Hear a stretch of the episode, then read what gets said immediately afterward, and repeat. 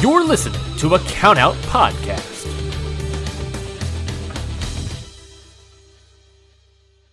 Say goodbye to your credit card rewards. Greedy corporate mega stores, led by Walmart and Target, are pushing for a law in Congress to take away your hard-earned cash back and travel points to line their pockets. The Durbin Marshall credit card bill would enact harmful credit card routing mandates that would end credit card rewards as we know it. If you love your credit card rewards, tell your lawmakers, hands off my rewards. Tell them to oppose the Durbin Marshall credit card bill.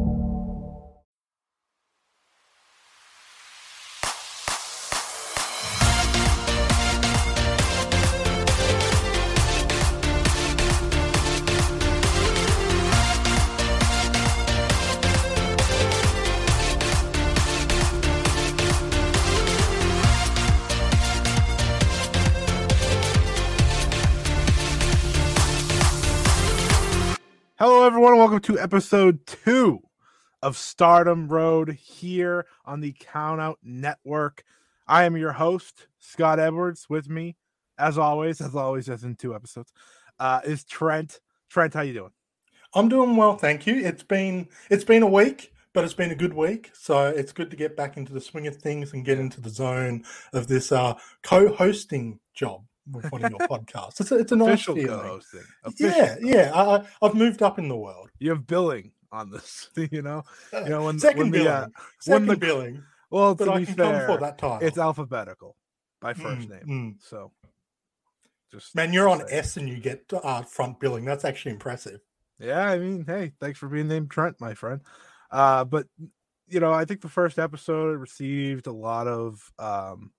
I appreciate all the kind words. A lot of people were really looking forward to jumping in. I know people that went and watched the match and then listened to us, which is kind of what I hope everyone does, which is why we're going to say what we're going to watch at the end of every episode so that you can check it out beforehand. Because, I mean, if you're just kind of listening to us blab about a show or a match, we can only do so much for you. But if you watch it yourself and then you can hear us talk about it, then so on. And that's very important today. I think much as we can talk about how good Aikawa's kicks were, if you don't see them, there's only so much. So we try and give you context, and we want to give you a little bit of background and stuff where possible. But go on this journey with us by watching the shows. Some are easier to find than others. You know, Stardom World doesn't have everything, but if you can watch as much as you can with us, not only do you get to go down this Stardom Road with us, but it's not going to be quite as confusing if we're talking about little aspects. We try and explain it as if you're not watching, but we do understand. We can get a little excited and find ourselves deep in the bushes of these things. Yeah, so what we're talking about today, if you read the title, you probably know. If you remember what we said last time, is we are going to discuss the very first show in Stardom's history, Birth of Nova, of course, January 23rd, 2011. As we know, you know, we have those anniversary shows every year, so it's not like it's difficult to forget that anniversary, but it did all start. I believe it was Shin-Kiba 1st RING, you know, a perfect spot, I think, for history to begin. They ran that spot a lot, obviously. It was their go-to in Tokyo for a long time, and that's understandable. I've always loved that venue, personally. When I go back to Japan, I would love to catch a show there, just because I've seen so many events at Shin-Kiba 1st RING, but I've never been there. And it feels like, you look at Kurikan Hall, you can get a feel for the venue, but Shin-Kiba 1st RING kind of feels like its own beast. Yeah, because it's so dark. And it's like, just a warehouse, basically. Yeah, and what I always loved about it is, like, the ring is the focus. That is, right? Like, when everyone's making their entrances, it's the ring. That's all that's lit up. You can hear the crowd, but you can't necessarily see them. And this first show has a lot of ups, a lot of downs, a very important couple of debuts, lots of names that are very important to the history of Stardom. Some names that didn't last that long after the first show as well, which is another interesting part of this. But we have some fun history stuff to go over here. I know Trent put this together, which is really fun. We're going to look back at many things from back in 2011 when Stardom was getting ready, finally had their first show. So I will let you take that away, Trent. No worries. Well, it's difficult sometimes to get true context for what's going on when you're looking back at over a decade worth of, you know, time and space. So here's what the wrestling world looked like at the very end of 2010 heading into 2011. The PWI women's top 50, not 150, there was 50 back then, the top 50 of 2010. Top 5 was Eve Torres. Number 4 was Cheerleader Melissa. Number 3 was Mercedes Martinez. Number 2 was Angelina Love. And number 1 was Michelle McCool. Now, that right there, those names, like, it's a nice mix of I vaguely remember them and, oh, they were that high on the list. It's kind of crazy seeing how far, and obviously this is Western coverage, but it's kind of crazy to go back to where it was and to where the coverage is now and seeing just the talent pool. It's so much, like, you've got to be so much better just to get a look in these days in women's wrestling, which is partly due to Joshi's return to prominence, but just also the West as well kind of picking up their game. Not horrible talents necessarily on this list, but certain names that you see there you wouldn't expect to see on a 2022 list. No. You know, it's funny you mentioned that because we're sitting here recording this a week earlier. I'll be admitted to everyone a week earlier than the show comes out, but I know that the PWI 150 women's list is coming out later this week. Oh, so that was good timing that you actually had that. And we don't have any complaints today. I can't say, this Joshi wrestler should have been higher, but it's good to see that it's changed so much that we're seeing those Joshi wrestlers higher. We just need them to get to number 1 already so we can get some respect in here. If Shuri's not number 1, there's a problem. I'm just kidding. Not really. But the idea of where we were, right? Because 2010, right? Everyone acknowledges, like, Joshi had their dark ages. Like, no, not enough people cared, but there was still so much talent back then. Yeah. And it's a shame that for many people that's forgotten or just skipped over, but, like, that's when Emi Sakura was doing her thing, and Kaori Yoneyama and Meiko Satomura. Like, there's a big names, and just kind of got glazed over, which, you know, stinks, but it's kind of crazy. You look at someone like an Emi Sakura or even a Kaori, who you're going to look at, like, when you're looking at their careers, so much focus is going to be on their, I guess, their final years. Like, you know, we're going to remember Kaori as being a clown and Emi Sakura kind of pushing the Gatoh Move movement, but it's kind of forgetting that they, you know, spent 10, 20 years in wrestling just to get to that point. Yeah. Because, everyone kind of focuses on the AJW sort of golden era, and then we just kind of forget that women's wrestling in Japan was a thing until Stardom and TJPW started to get recognition and start to get their foot back in the door. Yeah, and I think Emi Sakura, like, truthfully will go down as one of the most underrated wrestlers of all time. Especially her Impact will be underrated for longer. I mean, she trained so many of the best we see today, right? And it's translated to so many memorable moments, whether it's with her or without her, and her legacy will continue on forever, whether people know it or not. But this is a Stardom podcast after all. So she has appeared in Stardom, but she's not a good point. We'll save the Emi Sakura praise for another podcast that isn't Stardom Road, because she deserves it. And Chocolate Road coming soon. Chocolate Road. Yeah, we'll just go through every single show they've done, which is a lot. We're going to be playing catch up on that. Yeah, that'd be crazy. But as I said, Stardom, Birth of Noah. Did you have any more 2010, 2011? If you weren't paying a lot of attention to women's wrestling back then, those names might not ring much of a bell. It is literally the Divas Championship was around this time. Natalya was the champion and dropped it to Eve Torres at the Royal Rumble a week later. A Royal Rumble that Alberto Del Rio won, which I believe was at the time the biggest Royal Rumble of all time. I think they were billing it as. And then you had The Miz headlining WrestleMania against John Cena, also known as John Cena versus The Rock 0.5, because everyone forgot Miz was even in that match, including The Miz, who got concussed. We had Hiroshi Tanahashi winning the IWGP Heavyweight Championship, not World Heavyweight, just Heavyweight Championship, at Wrestle Kingdom 5, defeating Satoshi Kojima. During that time, Prince Devitt, aka Finn Balor, was the IWGP Junior Heavyweight Champion. So there's a little bit of a context to where we were at 2010, 2011, just to get you in the mood for Birth of Nova. You know what all that told me?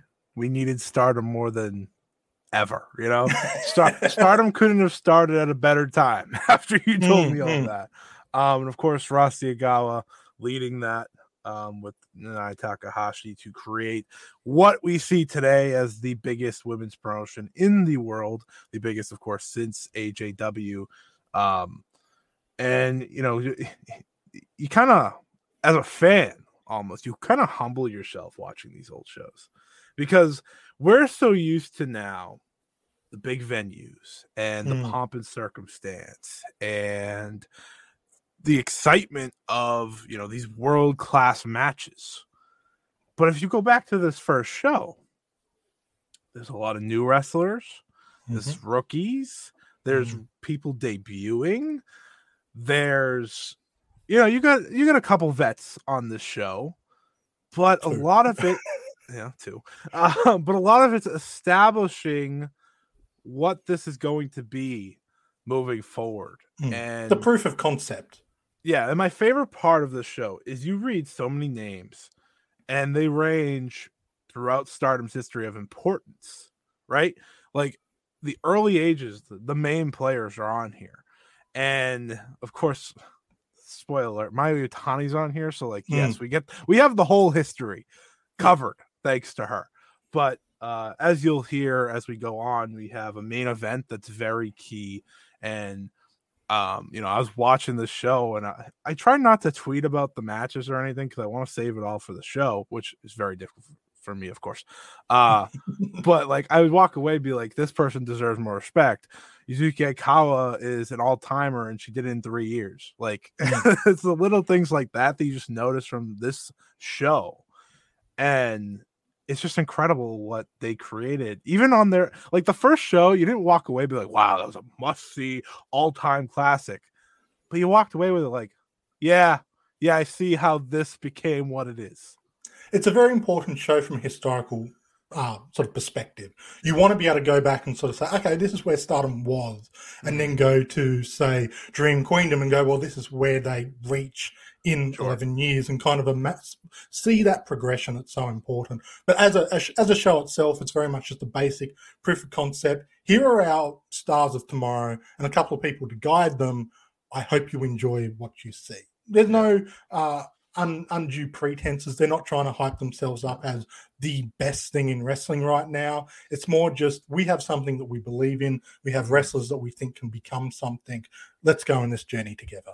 And it's a fun little show. And I mean, for all it's not the big arenas and it doesn't have thousands of people in attendance like Stardom get now, the crowd was loud, really. It was. Louder than the current shows.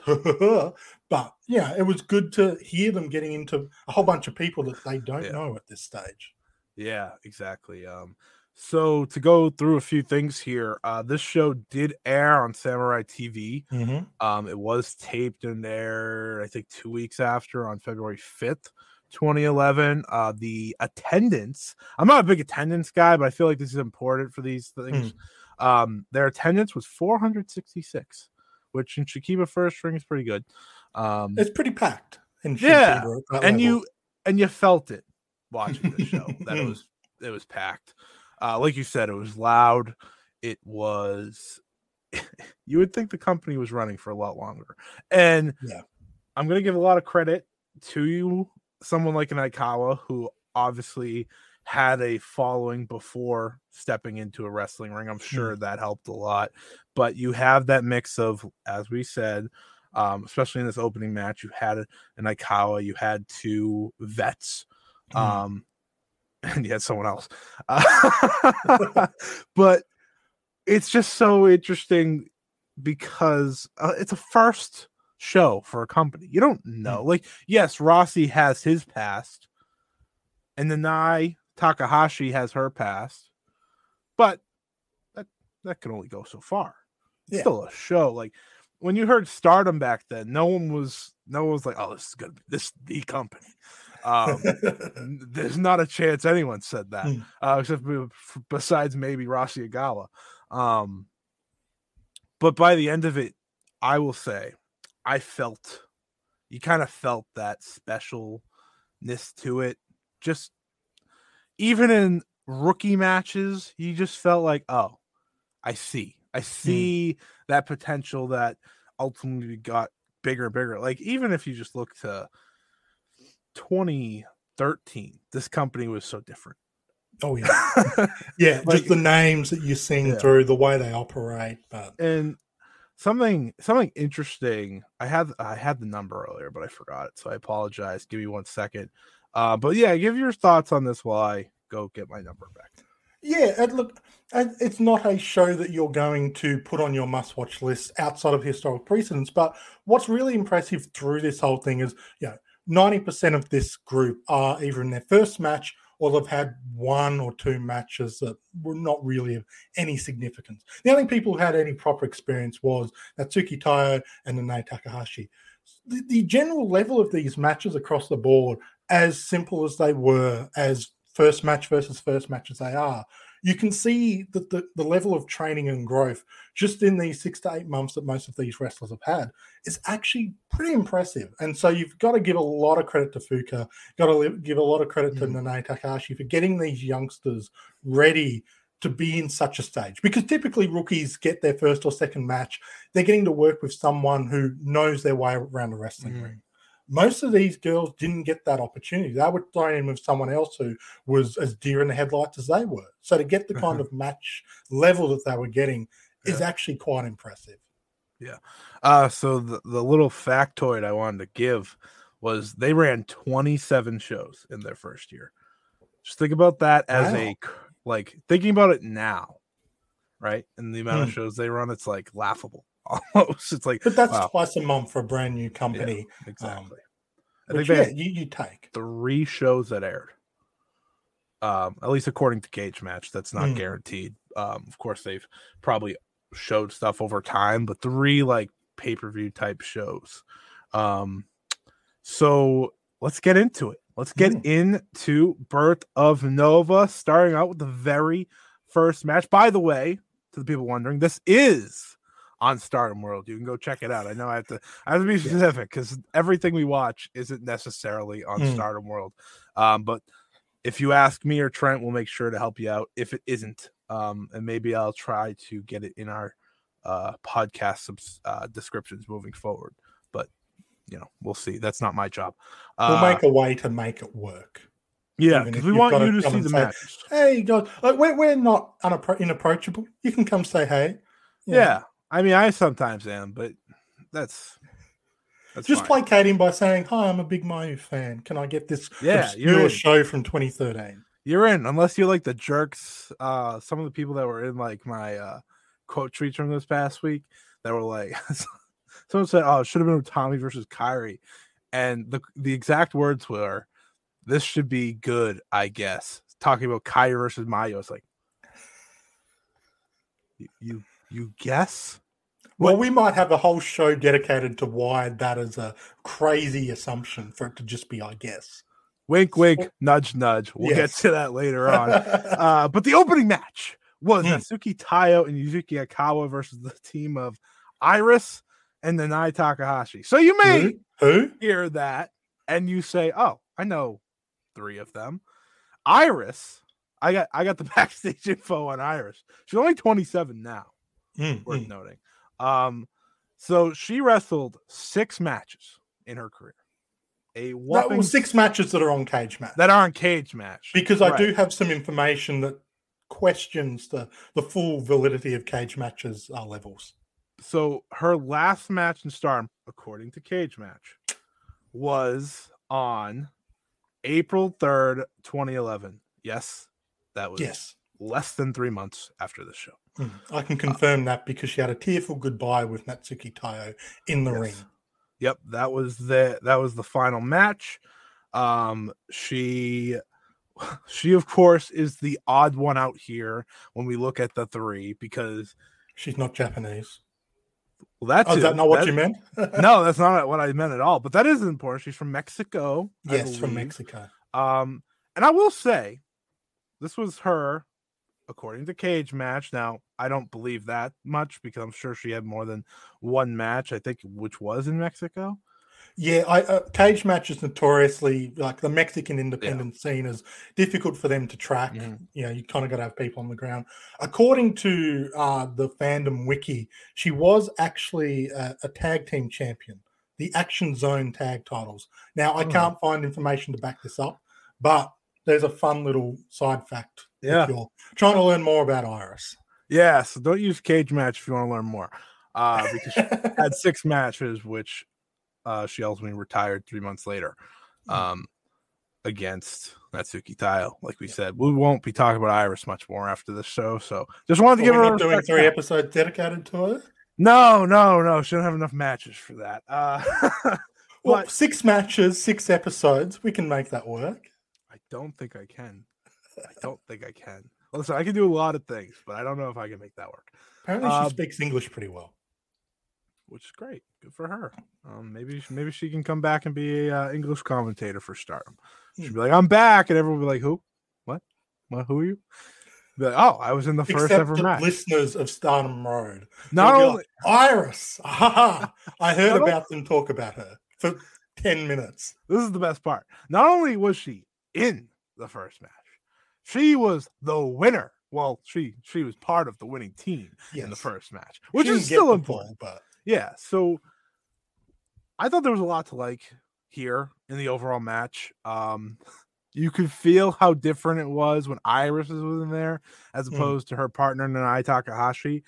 But my biggest takeaway by far is that you knew who the star of this company was watching this match. That's how I felt. It wasn't Nanae. It wasn't Taiyo. Wasn't Iris, unfortunately. It was Yuzuki Aikawa. Just everything she did and the excitement that people had when she stepped in there. And as we talked about before we even started talking on this show, all those fears from that first match, see ya, gone out the window. She was there to brutalize Nanae Takahashi with her kicks. You can see the difference in how she fought Iris versus how she fought Nanae. Yes. Yeah, he was like, okay, you're new like me. Let's kind of go through the ropes. I'm not going to try and take your head off. Oh, I know you. You beat me last time. Murder mode. Axe kick to the face.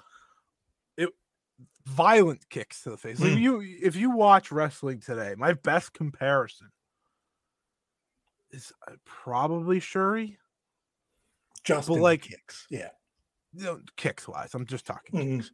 I mean, this was like Kala's like, this was she had 1, 2, 3, not many matches to her name by this point. But even though that's true, she was still very good for her experience. You could just she had the unteachable charisma to her, which just, you know, that brings you so many steps forward. Yeah.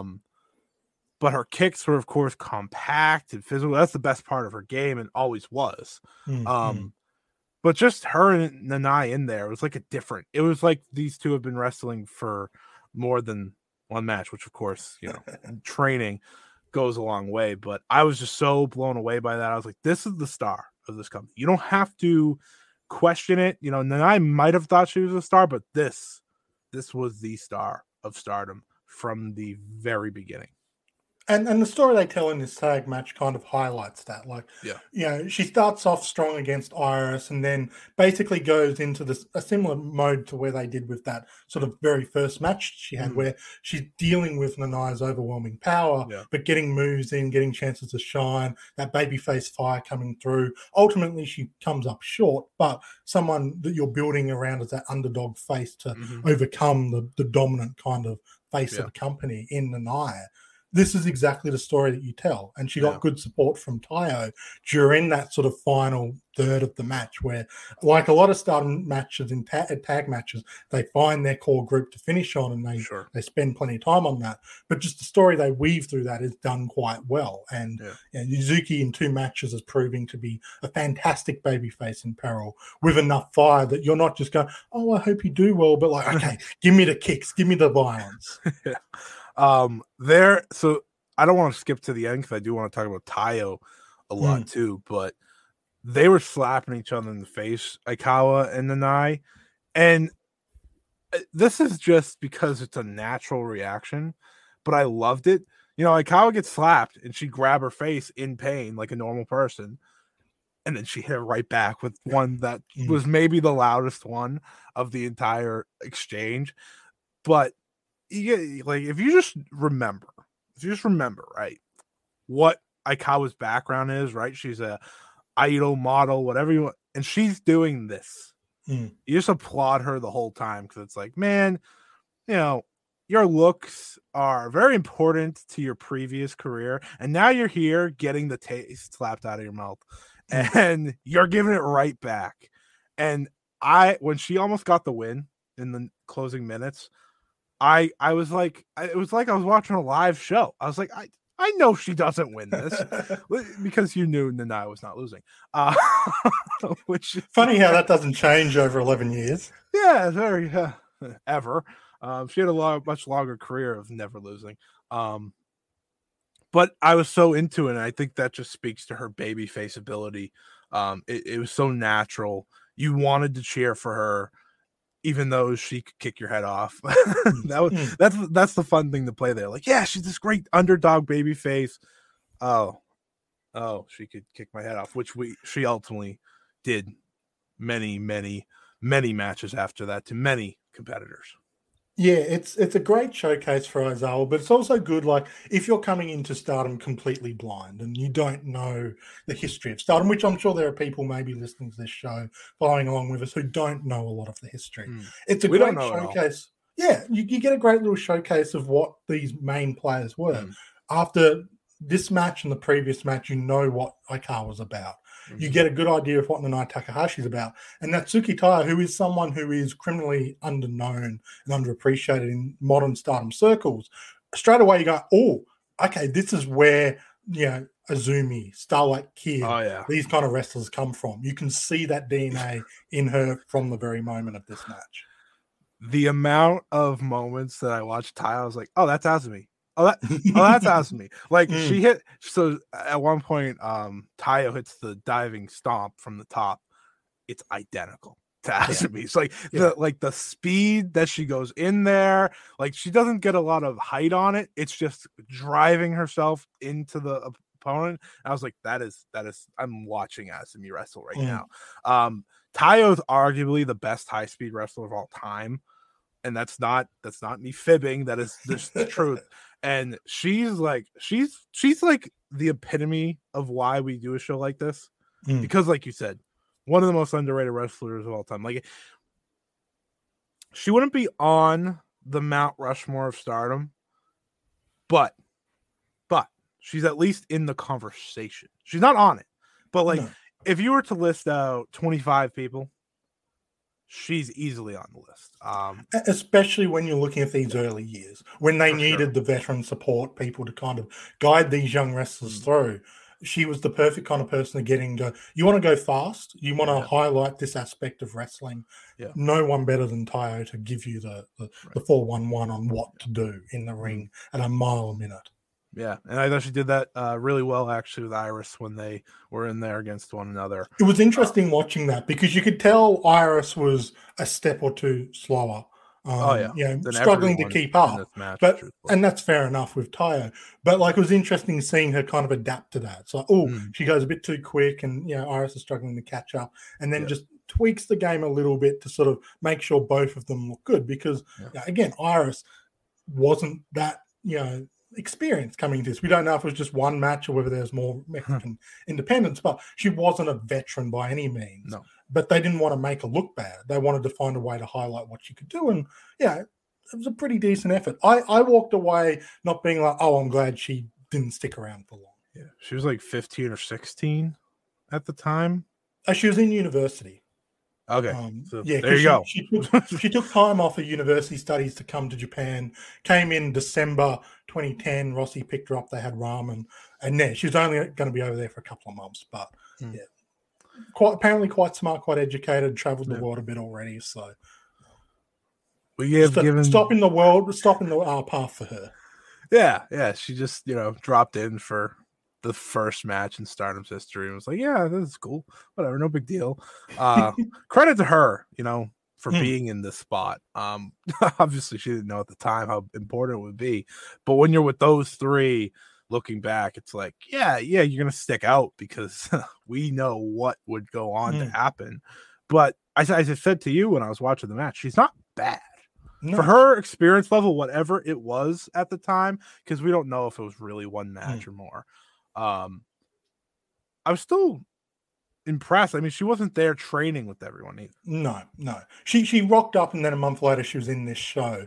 And I think the other thing in all this is she's in the ring with two veterans and the most important wrestler in Stardom's immediate future. She didn't get to showcase comparative to the other rookies, the true rookies, like some of the ones we're going to mention afterwards. Potentially, if she was being compared to those, you would look at it more favorably than, oh, yeah, she was struggling to keep up with Natsuki Taiyo of all people, or, being outshone by Yuzuki Aikawa. Well, yeah, that's going to happen. That's not an indictment on you. Yeah. And important, because we kind of have glossed over her, Nanae, of course, very important to this match. She served as really the base, I think, for what was a lot of the best action in it. For me, this was probably either this or the main event is match of the night.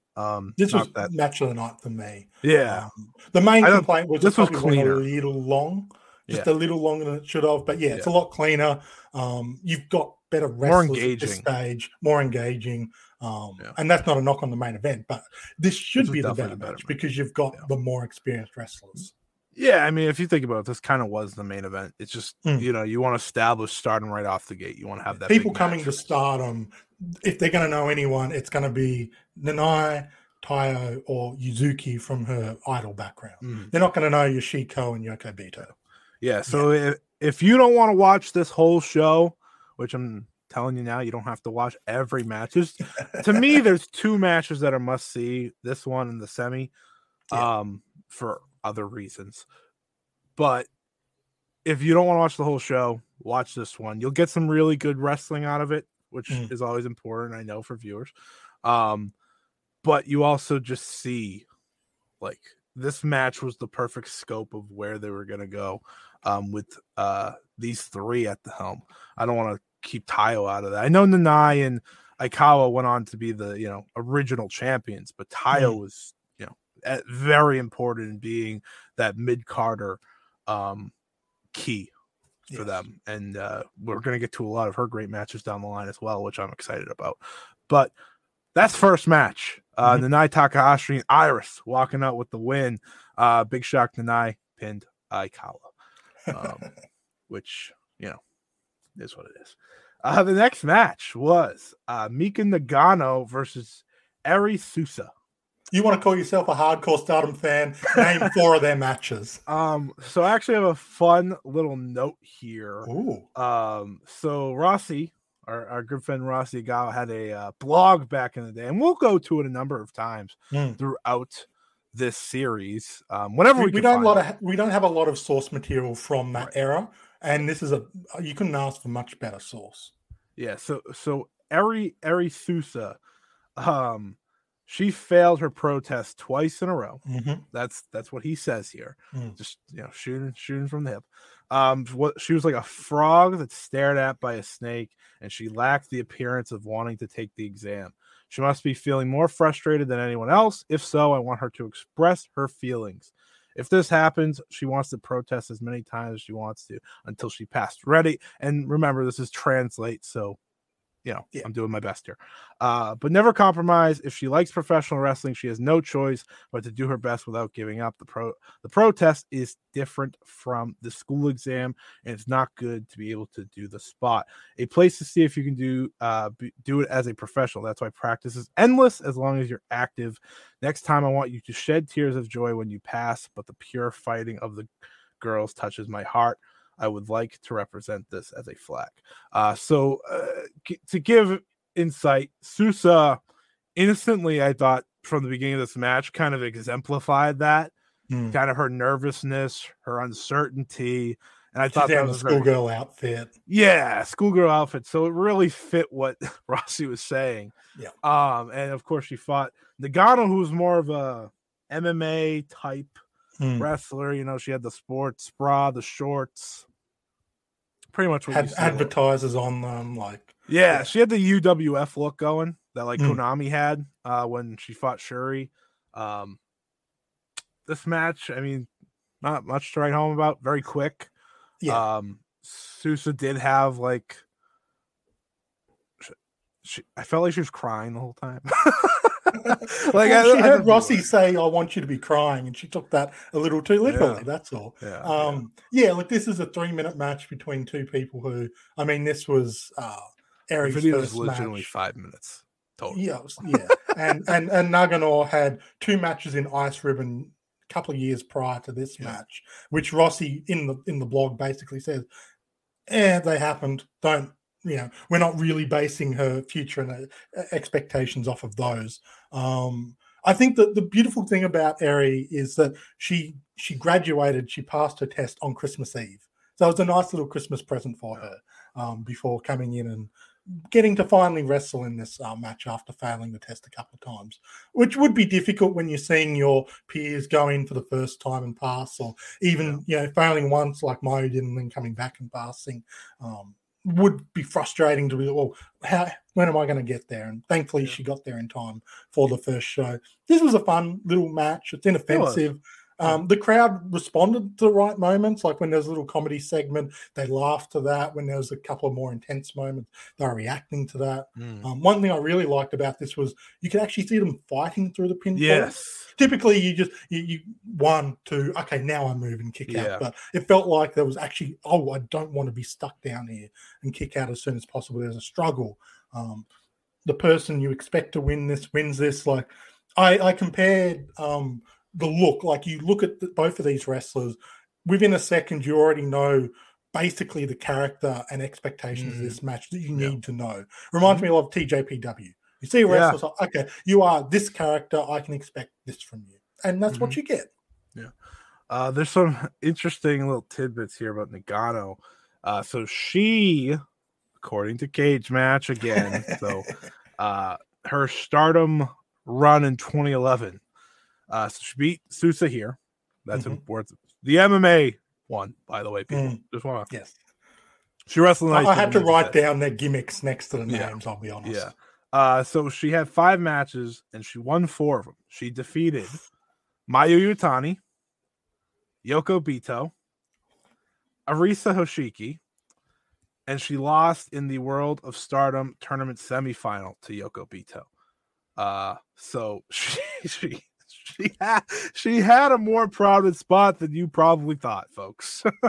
I mean, look, if you were to you retire and you come back in 2022, you've got a daughter or something. She said, "You had a wrestling career, didn't you?" And you're like, "Yes." "Oh, who did you face?" "Well, I beat Mayu Iwatani, Arisa Hoshiki, Yoko Bito."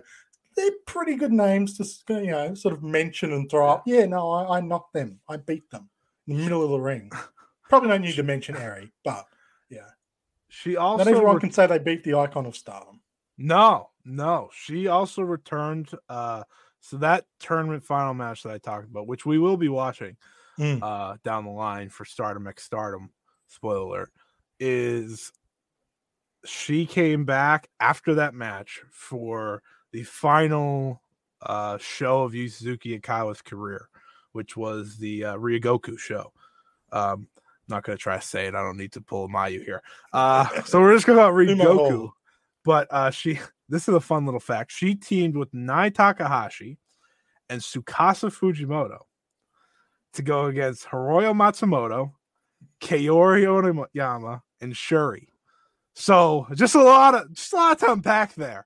That was in 2013, by the way. So you kind of just got to skip ahead to when Yuzuki Aikawa retired. Just one of many legends. Yeah, she was the one that stuck out there. But she came back for that. She was the Iris of the first match in that particular one. She was. But that is that match. We can move on. Yeah. If you're watching the whole show, watch it. It doesn't take much time. But I wouldn't go out of my way to seek out this match. Yeah, Susa lasted a lot longer. She would go on. She wrestled with Stardom until 2013. She would go to JWP. She also competed in Pro Wrestling Wave, Ice Ribbon, Seedling, Diana, for example. So she was around until 2015. Clearly, she didn't care about pro wrestling. Yeah. Yeah. Rossi, obviously was pushing her to kind of show herself and prove herself. And it was clearly there because, she didn't just come in and then leave straight away. She made a career out of it. So good on her. She's better known as Eri or Akira Rin. That's the main name if you want to know there. If you ever want to go find her matches, you're welcome. Okay. Moving on. So we're not going to really talk a lot about this, but. We had Haruka versus Pashin Naki, which is Natsuki Taiyo dressed up in a mask.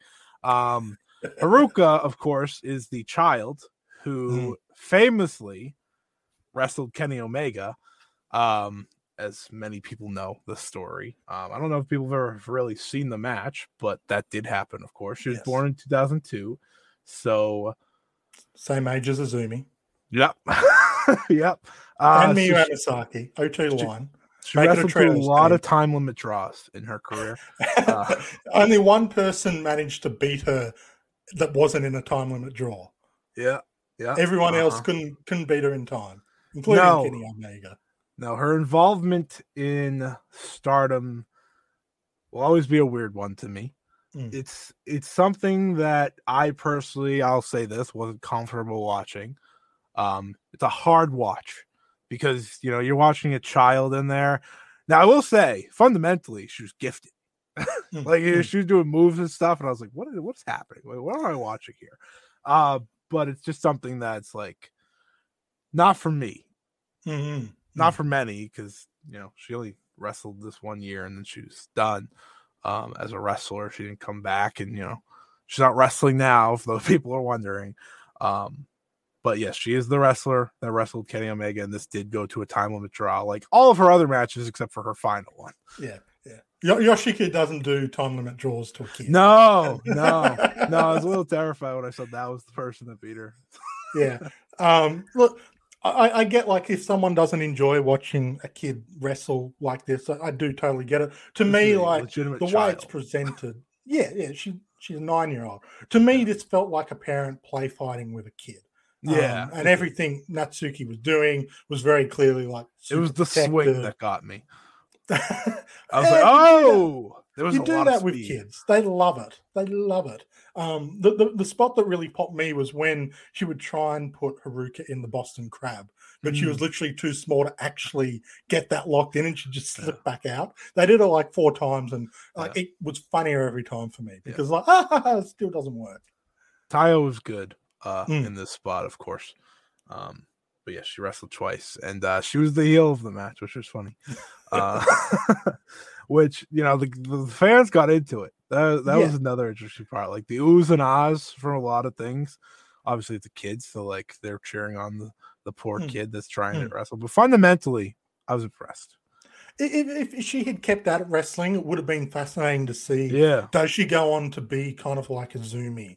Is that kind of a career trajectory she could have? Because, 9 years old, she was doing well. Obviously, you're not buying into the situation. No. It's total suspension of disbelief. But technically, she's doing quite a decent job. Again, first ever match, and it's an exhibition. But, good on her for doing that. Unfortunately, I heard part of the reason she stopped was she was getting bullied at school about it, which, that's sad. Kids suck.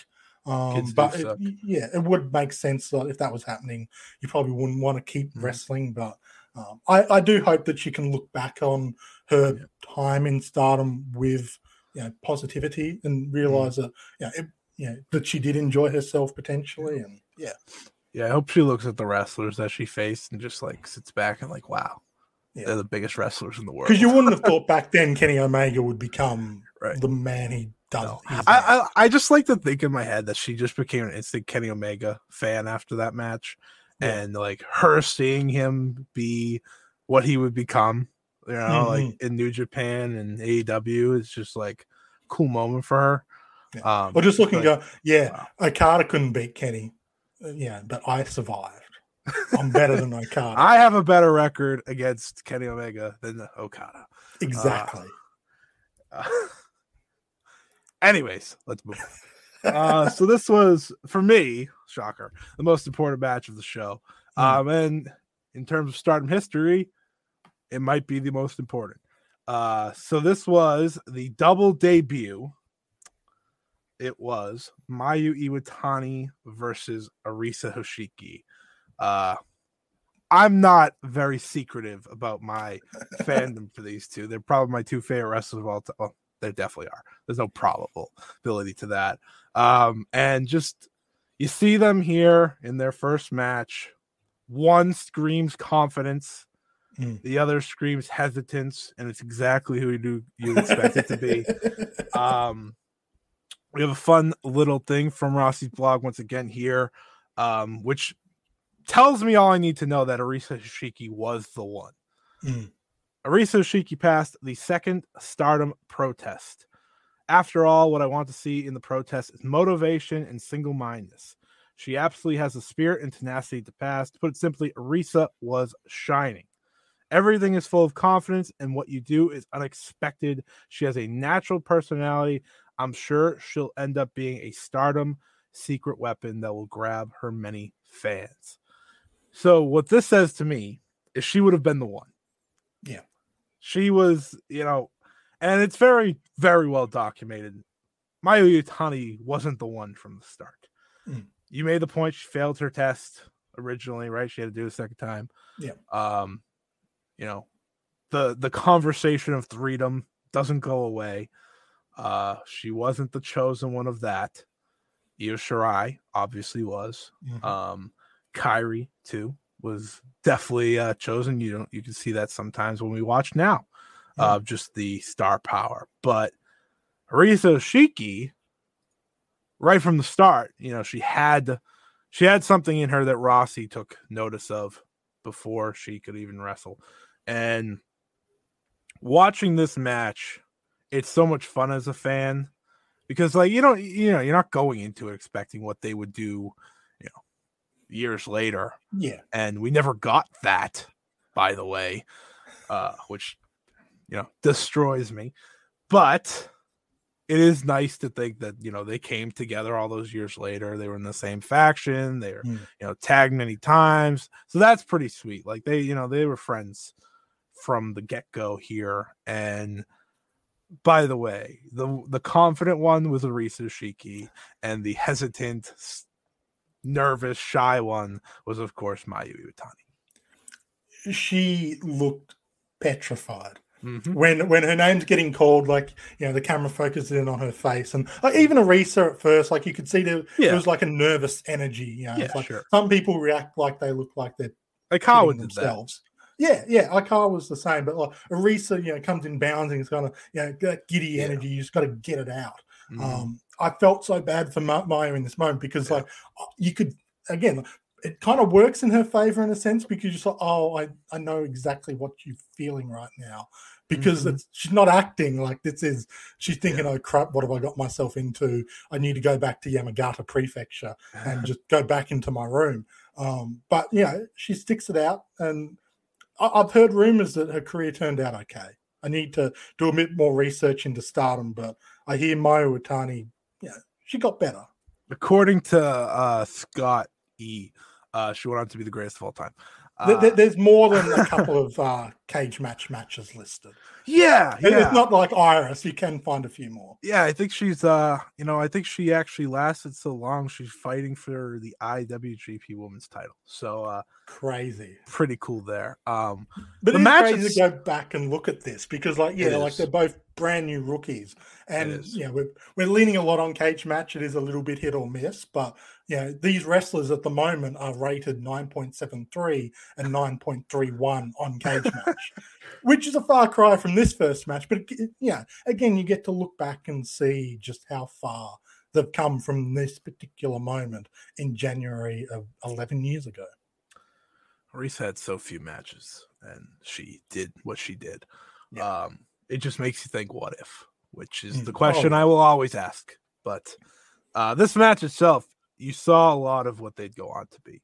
You know, even for Mayu, who was sitting there terrified, petrified, you know, probably butterflies in her stomach, maybe more gross things in her stomach, you know, thinking about this. You just saw it, I thought, at least, right? Like, if you watch Mayu Iwatani long enough, you kind of get all the Mayu-isms that anytime she does them. And, you know, this is her first match, and she's just doing things that you're sitting there like, oh, there's Mayu. Like, you know. Little flashes of the red belt champion. And yeah, like, yes, she wasn't a made product in a day. She had better forearms than Arisa at this time. And she slapped harder too, which really surprised me. She did, but she did not kick harder, unfortunately. Which, you know, tough. Yeah. But that was so fun for me just sitting here. This was the first time I watched it. Oh, really? Yeah, I kept it for this show. I've literally stared at it for like years now. But I knew I wanted to do something like this. So I was like, I'm gonna give genuine reaction. I'm gonna wait. Yeah. And it was everything I knew it would be. You know, a little clumsy, a little. Almost not perfect, but just like she somehow, despite all of what she was going through at this time, and you could tell, she still went out there. She still put on a show. You know, she did a one of the arm drag, bouncing off the ropes, and that was when I just sat there and I was like, man, she did that in her first match. She hits the crucifix. Like I know a lot of people when they talk Big about this match, they're like, "Oh, you know, it's you got to go in with reserved expectations." And look, you do. I didn't. Generally, though, like it is like okay, you've got to remember it's first match, rookie versus rookie. This is better than I was expecting. I know when I first watched it a couple of years ago, I was like, "Oh, I thought this was going to be just horrible based on what I was hearing." Yeah. But like, it's rookie versus rookie, but they do it pretty good. If this was my first match as a professional wrestler, yes, there's some clumsy spots. It's not perfect, but if that was my first match, I'd be happy with it. I'd be like, okay, I can do this thing. Yeah, I want to, of course, talk about Arisa too. I mean, Mayu is very important because of obvious reasons, but Arisa was as good as, you know, that Rossi message kind of said, like, just the personality, it explodes when she's out there. She's, like, excited. She's, like you said, kind of jumping at the bit for this match to start. That Brazilian kick was with her day one. And it came out of nowhere, and the crowd was not expecting it. You know, they're reacting as you'd expect, and then all of a sudden, she ducks a forearm strike and just, boom, kicks it, and everyone's like, wait, what the hell did I just see? Yeah. And she's nice enough to give you a second one just in case you blinked. And I was like, okay, this is, if you watch this match with no context, if you then told the person Risa goes on to be just a phenom, you wouldn't bat an eyelid. Mayu, you might be like, oh, good on her. But Risa, you can see that. Right. You can see that in Arisa already. And she's just 16 years old doing this. Yeah, The pop, the reaction to that kick was kind of like what I had, because I've seen a handful of her early matches, so I knew she had the kick early. You just aren't ready for it, though, in the first match. You're really not, and you're not ready for it to hit it with such precision either. Because the rest of the kicks were a little bit more, she held it back. She wasn't trying to kill Mayu, and then she pulls that out of nowhere. Like, it really was like, wait, what?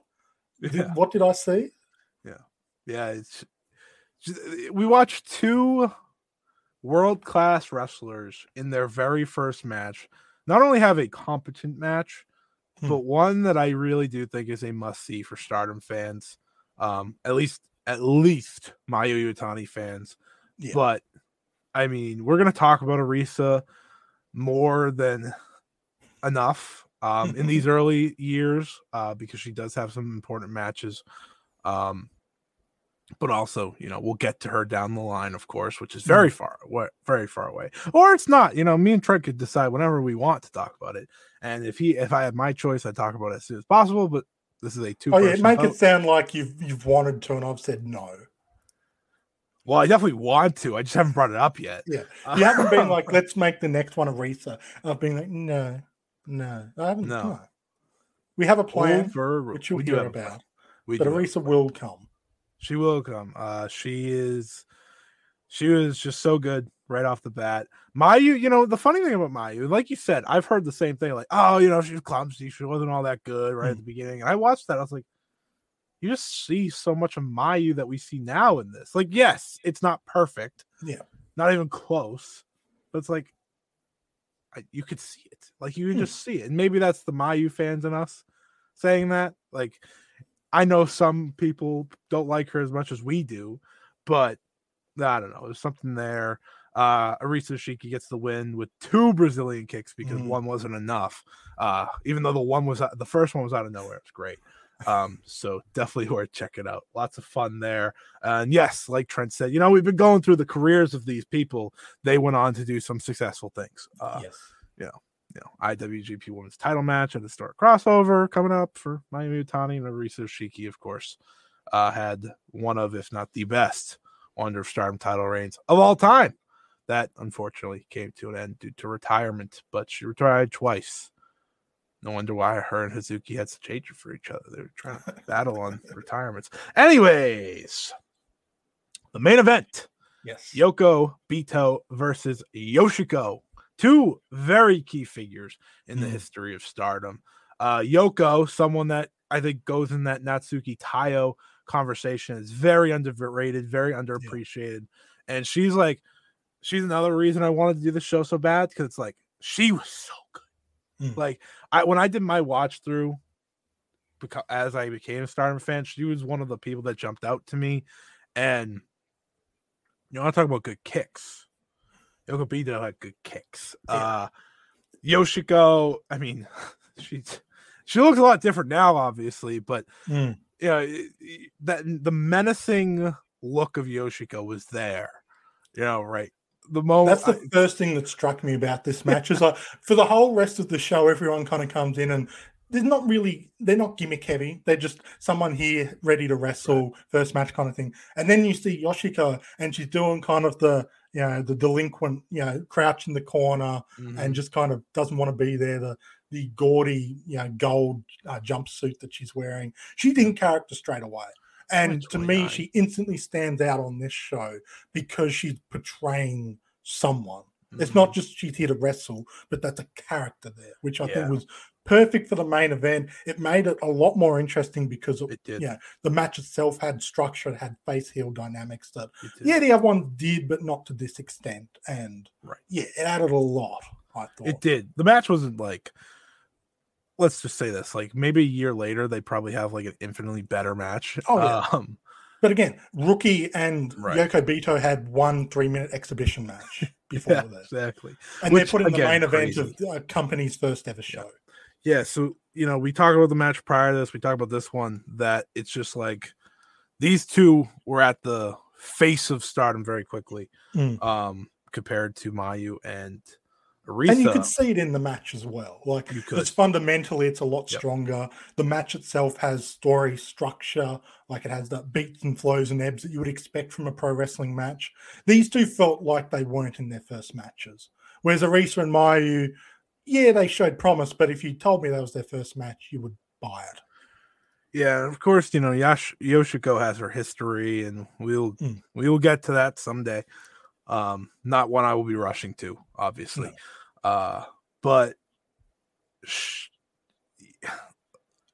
it was just amazing how she had that to her right from the rip. Like, I knew this was her first match, yet I had to double check because I was like, wait a minute. I literally like second guessed myself. I was sitting there watching. I was like, what? She's Yoshiko already. Like she developed her in-ring skills and stuff, but like everything about her was Yoshiko from the very start, and that's just, you know, some incredible stuff. And Yoko Bito she had it too. There's a, like you said, there's a reason these two main evented. They were ready earlier on, and she won with a head kick. Yeah, it was the spinning kick. You know, the roundhouse kept it going into the second spin. Yeah, which was awesome. Down. Which was awesome.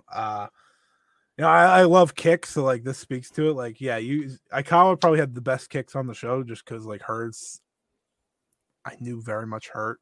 Hoshiki had the best single kick. Aikawa had the best overall kicks, and I think Yoko Bito of the three kickers, and Rossi mentions this in the blog, he's like, we have three people with different like martial art kind of backgrounds here, karate, taekwondo, and I think it was just kind of MMA or something, but like you could see the difference in their kicks, but Yoko Bito felt the most well-rounded at this point. You know, Aikawa leaned very heavily in the kicks, but Bito was able to do a bit more in the match. For sure. This match was the second best of the night, if you're wondering on that.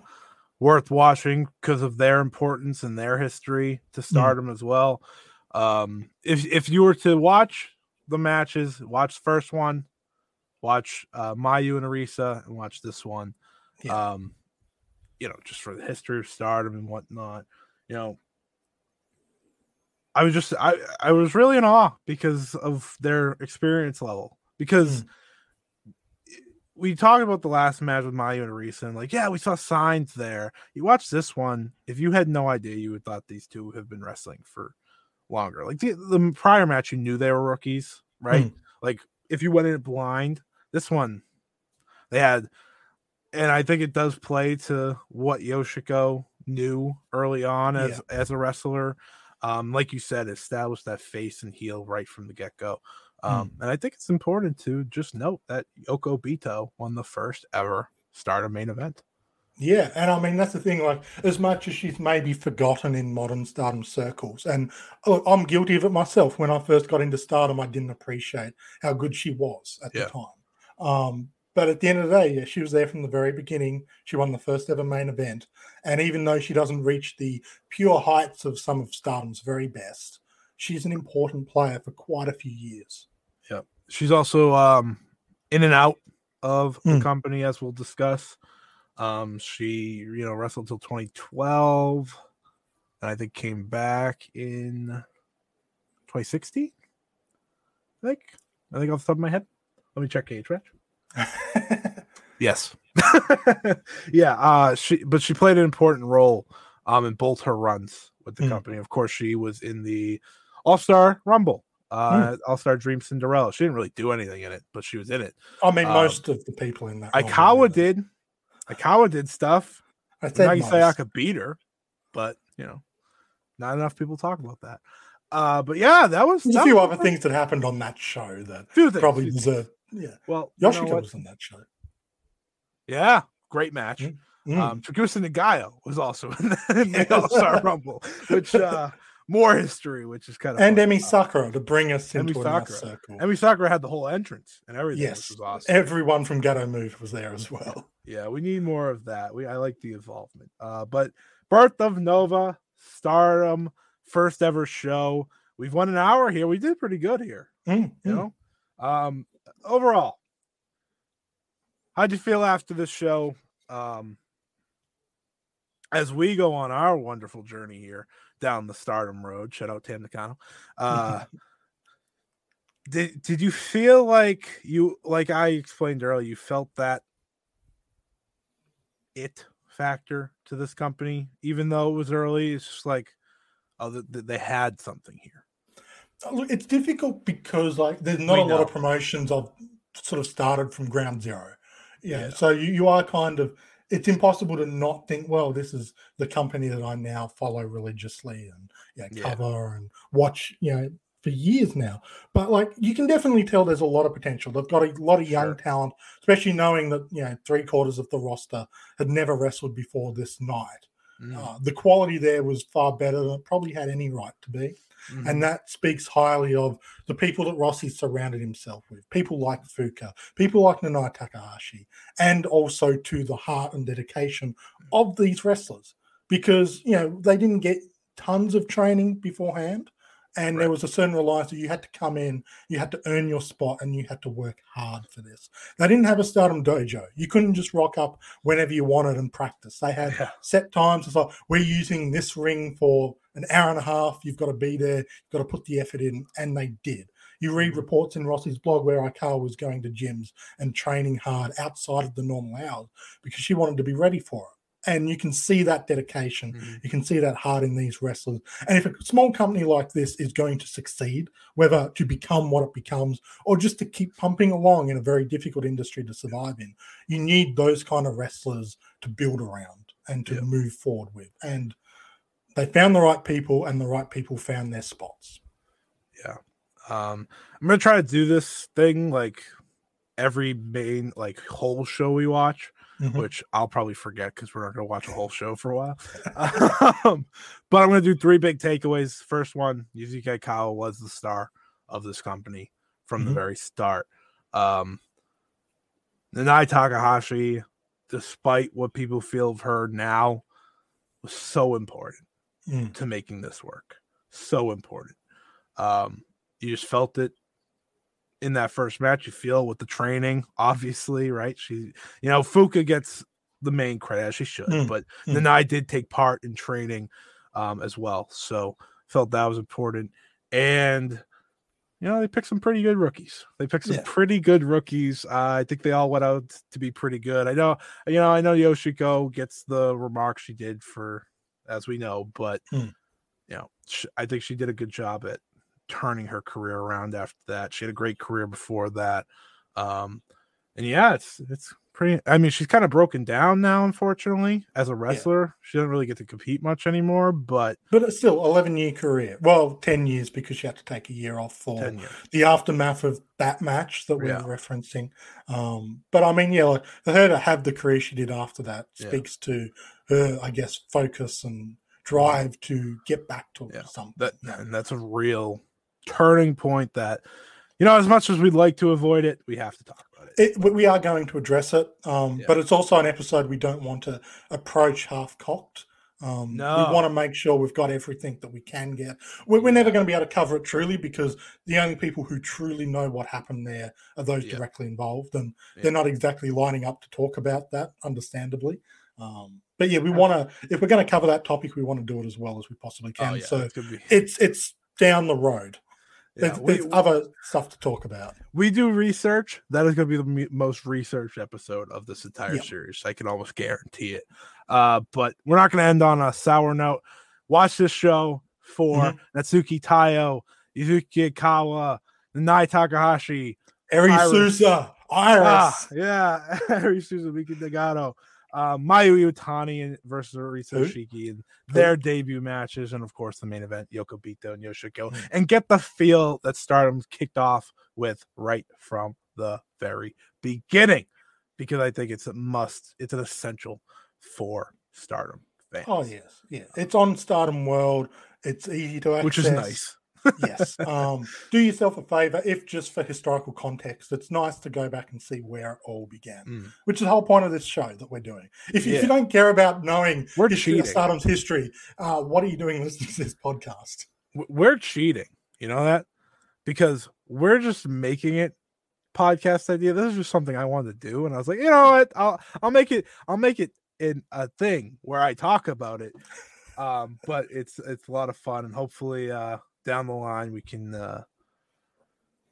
create as much fun as it is for us, for you guys. With this second episode, we made it through, which means it's time to talk about that third episode. What are we doing? What are we doing in a fortnight's time, Scott? So there's this important trio in Stardom's history. I don't know if people have heard them, Threedom, and you know, Trent had the great idea. You know, there's a pretty big event coming up in the history of Stardom, possibly the biggest match ever in Stardom's history. I say it is, which is of course a fair statement. Which of course is the New Japan Stardom Historic Crossover Show, which will feature 2/3 of Threedom competing as Mayu Iwatani faces Kairi for the WGP Women's Championship. I'm so excited. I'm getting chills thinking about it. So we're going to do a little bit of Threedom convo, of course, talk about the group and its importance. And, you know, I think everyone knows how important they were to Stardom, but, you know, a general conversation because there's going to be plenty of episodes regarding all three of them. Might be the whole series at this point, but you know, we'll see. But specifically, which was a great idea by Trent, we're going to watch the three singles matches of Kairi and Mayu Iwatani. Which it's actually crazy to think there's only three. Yeah. When I had the idea, I thought, okay, how much do we actually have to watch to prepare for this show? And I'm like, oh, there's only three. Oh, there's only two on Stardom World. And thankfully, Scott worked his magic to find the mystery match, the 2012 match. Took me about first face 5 minutes. So we're going to go through those three matches. So for those of you listening, if you want to do the research, the prep beforehand, we're going to watch. They had a match in 2012, a match in 2015, and then a match in 2017 to prep for their 2022 match. What a world. What a world. So exciting. But that's what to look forward to for the next episode. Hopefully that can gear you up for a historic crossover. That's the fun of Stardom Road. We get to go up and down the road as much as we want. To feed to current events, to feed to whatever the hell we want to talk about. Then the moment Scott's like, no, screw it. We're talking about Arisa. And we'll do an Arisa episode. I mean, if I had my way, this would just be the Mayu show, but it probably will be. What am I kidding? It already is. We're a second show in. I talked at length about her first ever match where she wrestled for 9 minutes. It's fine. But we just got three to cover next fortnight. Yeah, three to cover. Threedom to cover. I'm really excited to talk about Threedom because of obvious reasons. Everyone knows how important they are. If there's a Mount Rushmore, I personally say it's Aikawa and those three, it's a tough convo because truthfully, the one that gets that is borderline, in my opinion, out of the four I just named, is Kyrie. Mm-hmm. But I fully agree to the point that Ryan and I actually had an article on WrestleIn where we debated Stardom's Mount Rushmore. Io and Mayu were locks, and then we debated the other. We debated the other two, and Ryan was pushing for Kairi. I was pushing for Aikawa. Ryan also pushed for Nanae Takahashi, and I pushed for Kagetsu, aka Yu Ishino. So they were the sort of four being all debated fitting for the final two spots. Go check that out. All very important. You know what? Maybe we'll have an episode where we debate because, after a long time, I think we'll have a good idea of who should be on there and who shouldn't be. But I kind of already gave my answer away, but it could change. It could change.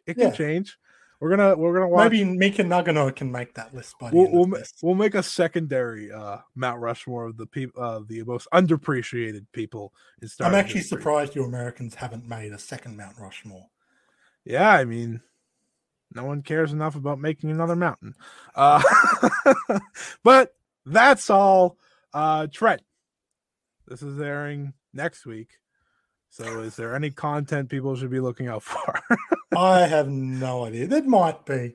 But just follow me on 1UpCulture on Twitter, 1UpCulture, and you'll see what I'm doing when I'm doing it, more so than me trying to think into the future. I do have stuff planned, but I don't know when it's coming out and other stuff I haven't written yet. So,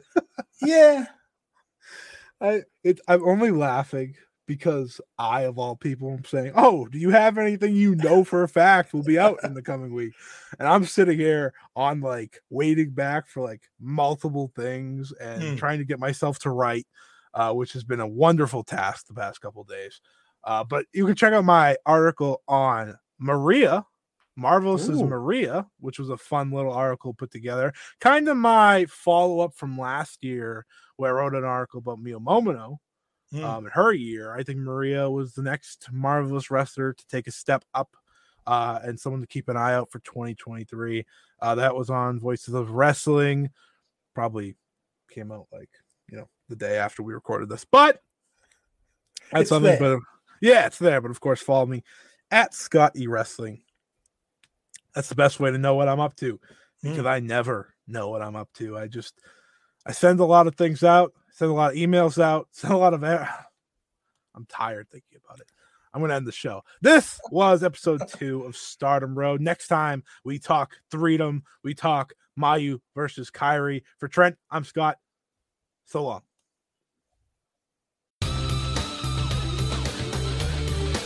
This has been a Countout Podcast.